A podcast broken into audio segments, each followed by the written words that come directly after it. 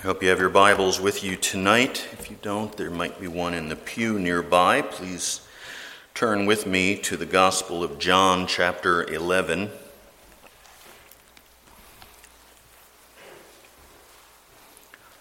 The Gospel of John, chapter 11, will be looking at this passage which was read earlier for us.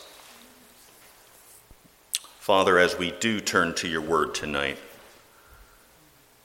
as always, we come in dependence upon you.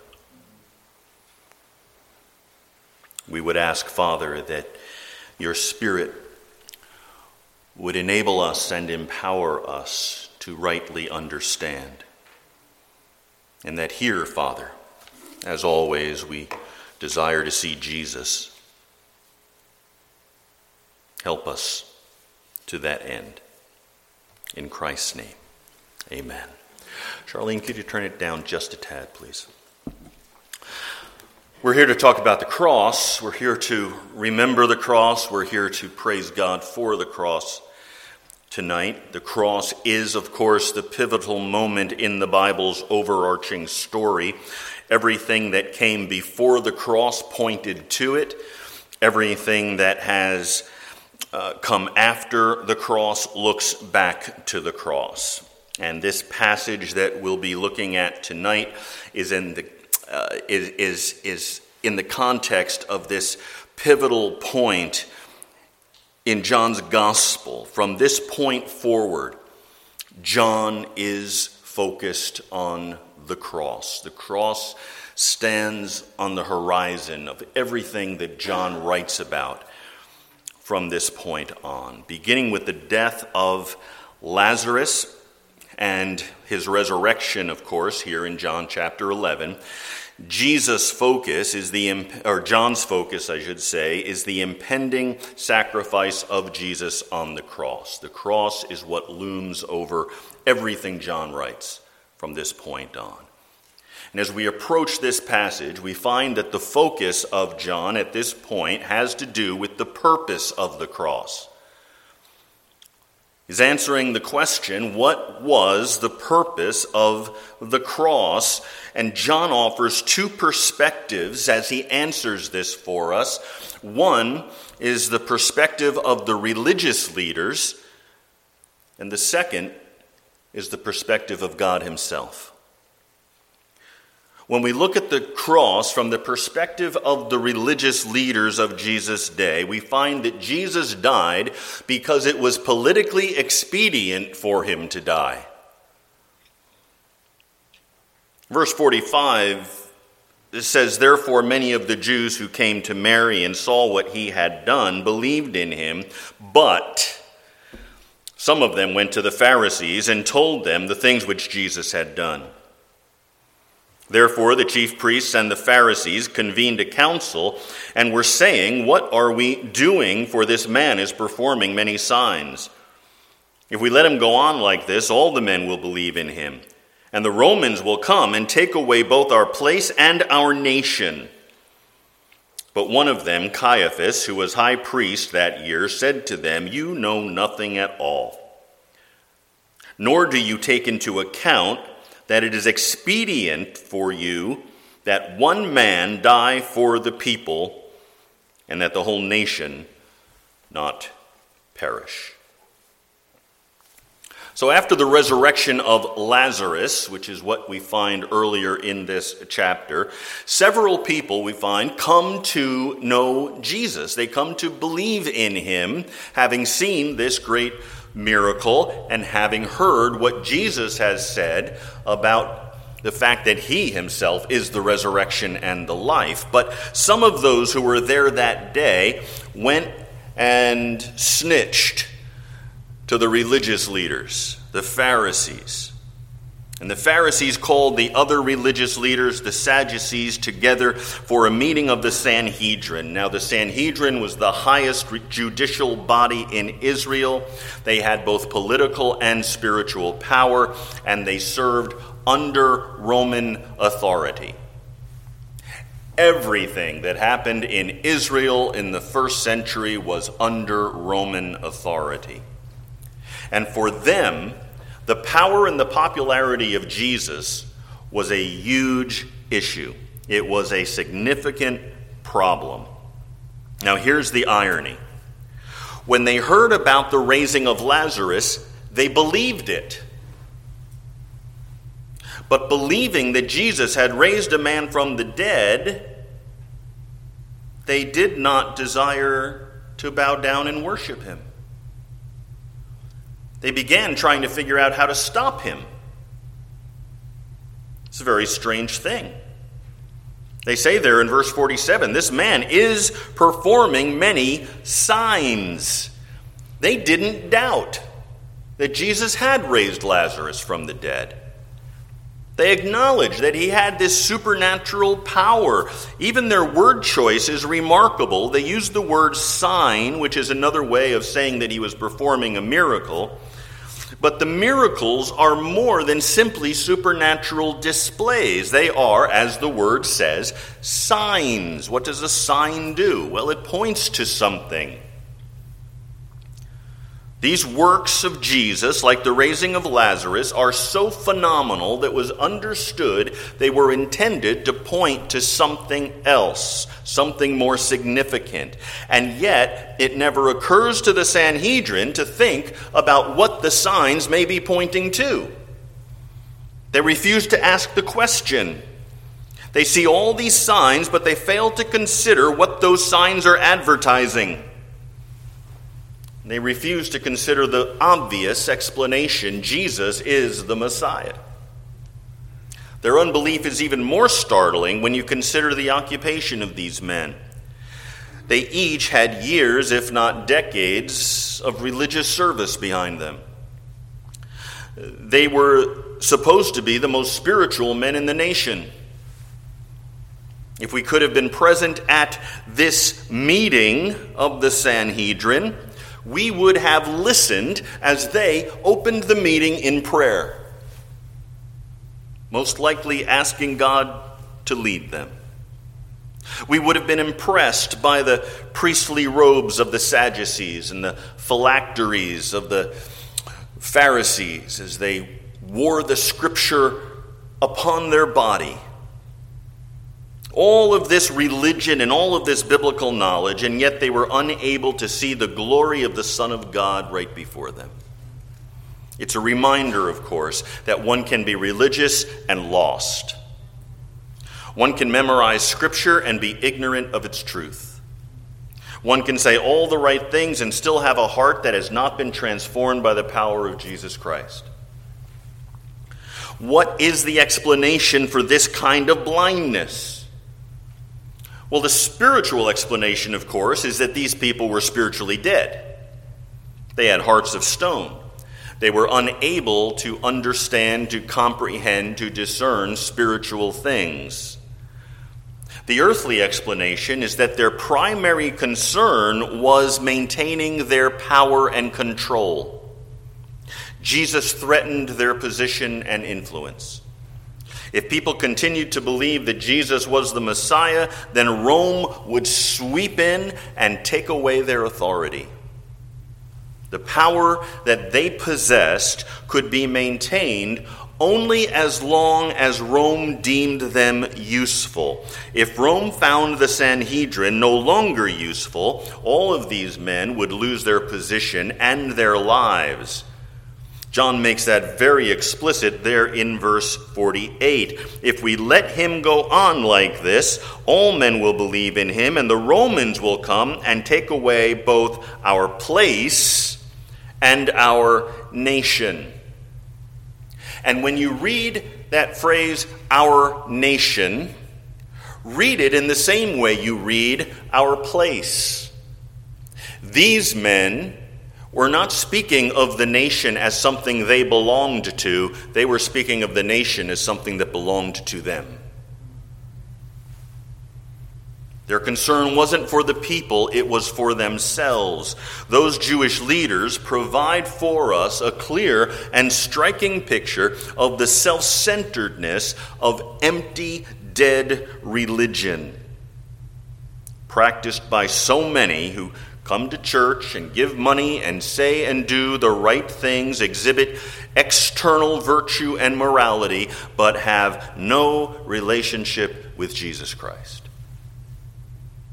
If someone has been truly converted and is following Christ, their focus will first be on Jesus. But empty religion is focused on the self.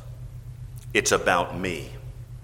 My effort, my good works, my blessing, my safety, my position, my power.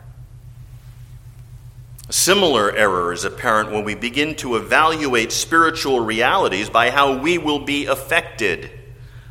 The concern of the Sanhedrin wasn't whether Jesus was right, wasn't whether he was good, it was how his actions were going to affect them. And that's a dangerous path that is very easy to travel. When our decisions are not based on clear biblical standards of holiness, but on how they will affect our own comfort and convenience, then we are committing the error of the Pharisees and the Sadducees. Their fear of loss of influence and loss of income pushed them to disobey God's will. And in response to this problem, as they saw it, Caiaphas, the high priest, offers a plan.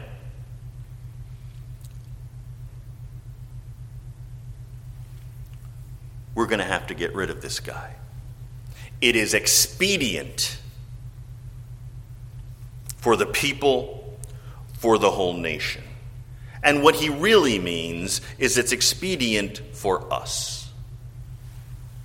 Jesus was a problem, problems have to be eliminated. And with cold cunning, the high priest calls for Jesus' death.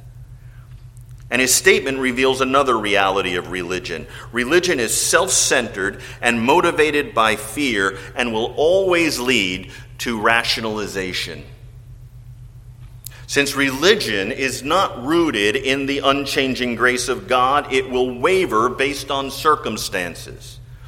We will make decisions based on our own perception of what benefits us, what we think will perhaps keep God's favor. Ultimately, religion is our attempt to maintain our position with men or even with God. It's rooted in what we believe others think about us and what we believe God thinks about us. So we begin to play this game we look at an action that's wrong and we begin to justify why it's really not that bad. And what we're doing is coming up with a defense of our own actions, our own desires. We are seeking to justify ourselves. And we have, as fallen human beings, great capacity for this. This is what religion does, but it's not what genuine faith does. Genuine saving faith finds justification not in the rationalization of our sin, but in Jesus. Genuine faith understands that our justification doesn't depend upon us, it comes through Jesus Christ and Him alone. Caiaphas is full of religion. His goal is self justification. The religious leaders wanted to kill an innocent man because it benefited them, it was politically expedient. But they needed to come up with some rationalization for it. Some way they could defend their sin without it appearing as if that's what they're doing.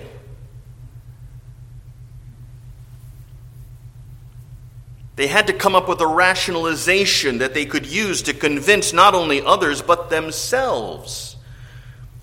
And even in their twisted religious way, God. If they could justify it, their thinking went, then God couldn't hold it against them.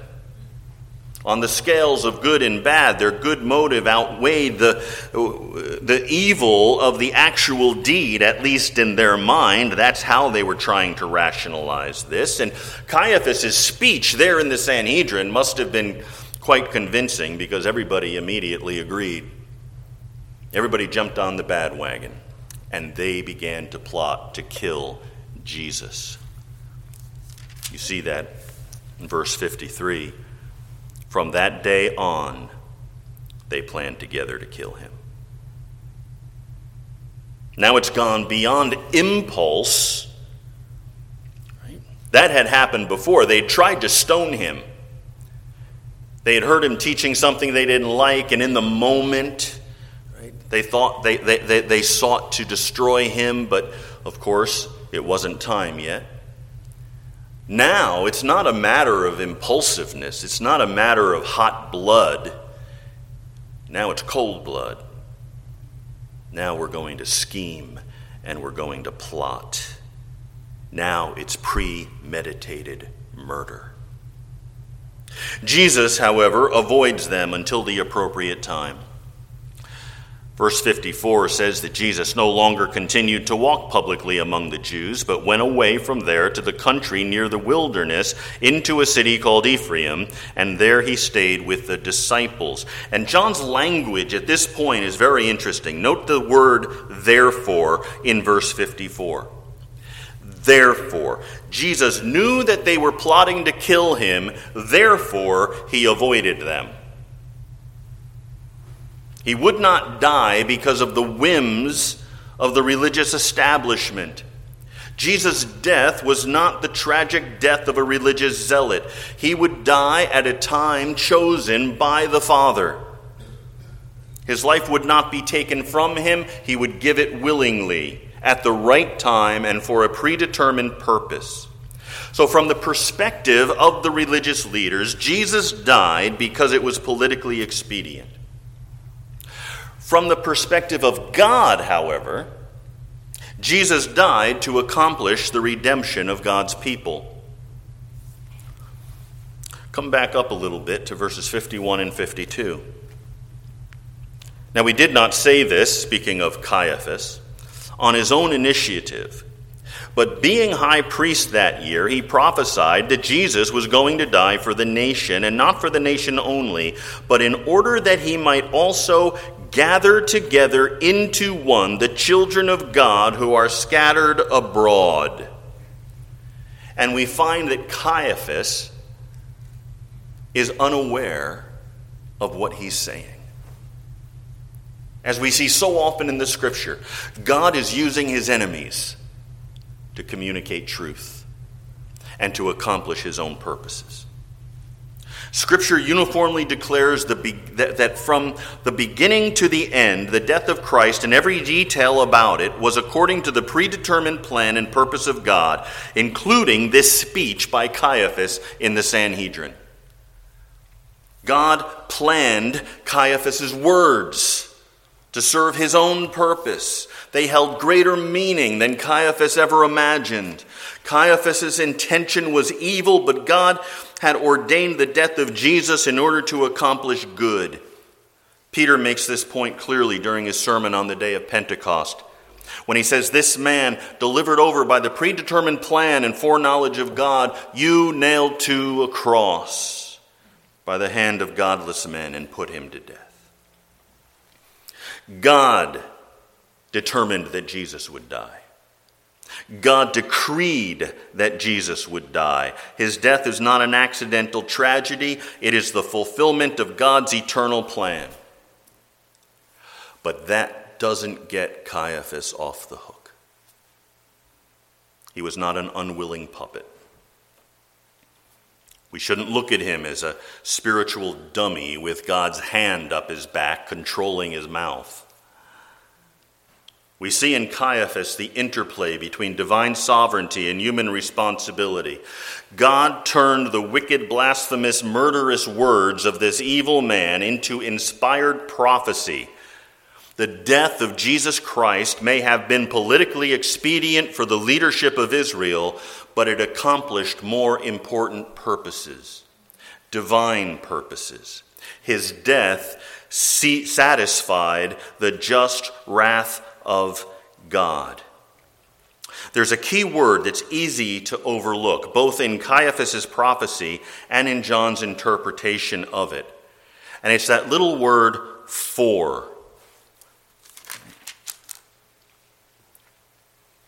verse 50.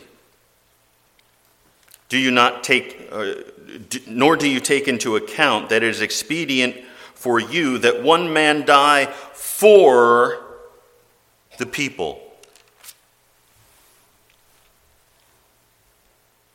Verse 51 Jesus was going to die for the nation. And not for the nation only, but in order that he might also gather together into one the children of God who are scattered abroad. You understand the significance of this when you understand that when you read that one man must die for the people or for the nation, the word for means in place of or on behalf of. Jesus was dying in the place of someone else. That's the language of substitution. This is the language of temple sacrifice.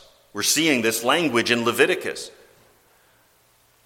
In this gospel, John constantly points us to the Passover festival when lambs would be brought into Jerusalem and sacrificed in the temple.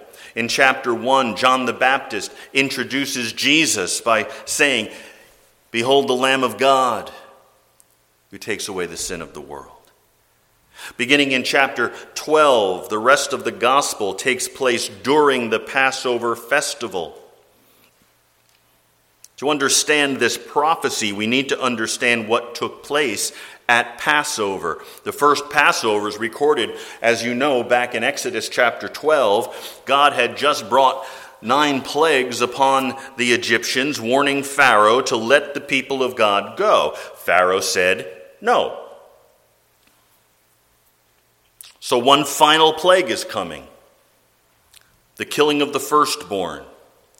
But God made a provision so that his people would not have to suffer the death of their firstborn sons. They needed to take an unblemished lamb, kill it, and put some of the blood on the doorposts of their homes.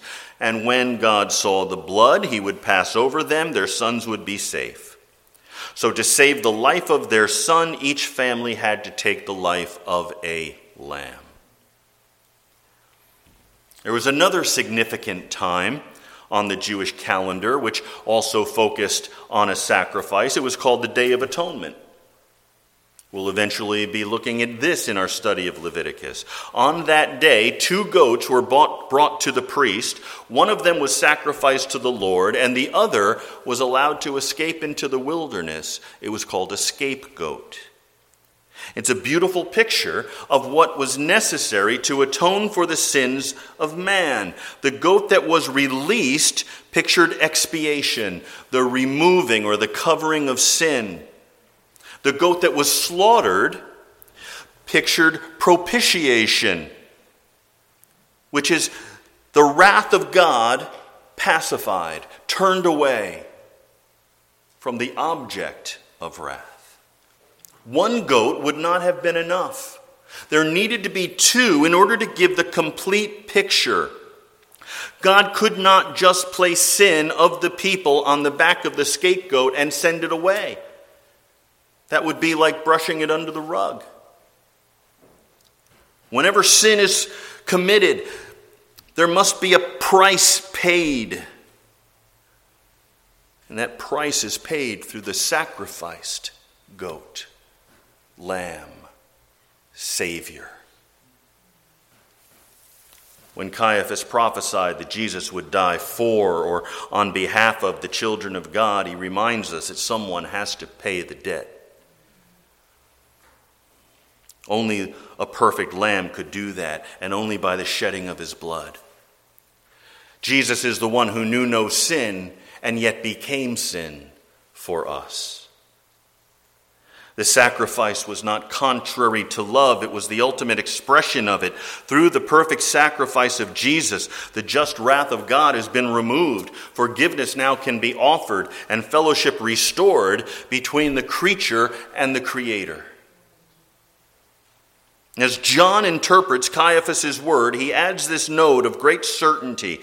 The death of Jesus Christ was going to accomplish what God intended. God is going to gather together into one the children of God who are scattered abroad. That is what Jesus is going to accomplish in his death. And note, the people of God are already known to him. And they're going to be gathered. This certainty is unmistakable. The death of Jesus did not secure the possibility of salvation, it secured salvation. Sometimes Christians speak of the death of Christ simply as that which makes atonement possible. Scripture never speaks of it that way. The death of Christ actually atoned for the sin of those whom God had chosen from before the foundation of the world. Who are the children of God? They are the one whom God has declared to be his children, the ones for whom he would accomplish redemption. In the classic book, Redemption Accomplished and Applied, John Murray helps us understand this. He says, Did Christ come to make the salvation of all men possible, to remove obstacles that stood in the way of salvation, and merely to make provision for salvation? Or did he come to save his people? Did he come to put all men in a savable state? Or did he come to secure the salvation of all those who are ordained to eternal life? Did he come to make men redeemable? Or did he come to effectually and infallibly redeem? And the answer is he came to redeem, he came to save. I came to seek and to save the lost. Who are the lost? Well, everybody's lost did Jesus come to seek and to save everyone? If you say yes, then you're saying that Jesus has failed, because not everyone is saved. Jesus has come to save the church. Jesus has come to gather together into one the children of God who are scattered abroad. Those who don't even know that they are the chosen children of God until the Spirit of God works through the proclamation of the gospel to draw them to Christ. The death of Christ would gather all of his sheep into one fold with one shepherd. None would be lost, none would be forgotten. All would, by the power of the shepherd and through the offering of his life, be brought safely into the flock of God. We sing and we preach and we meditate on the death of Jesus, not to bask in the gory details, but to celebrate a glorious victory. Bearing shame and scoffing rude, in my place condemned he stood, sealed my pardon with his blood. Hallelujah. What a Savior. Father, thank you. We rejoice and we sing hallelujah. Father, because you are indeed a great Savior. We thank you for it in Jesus' name. Amen.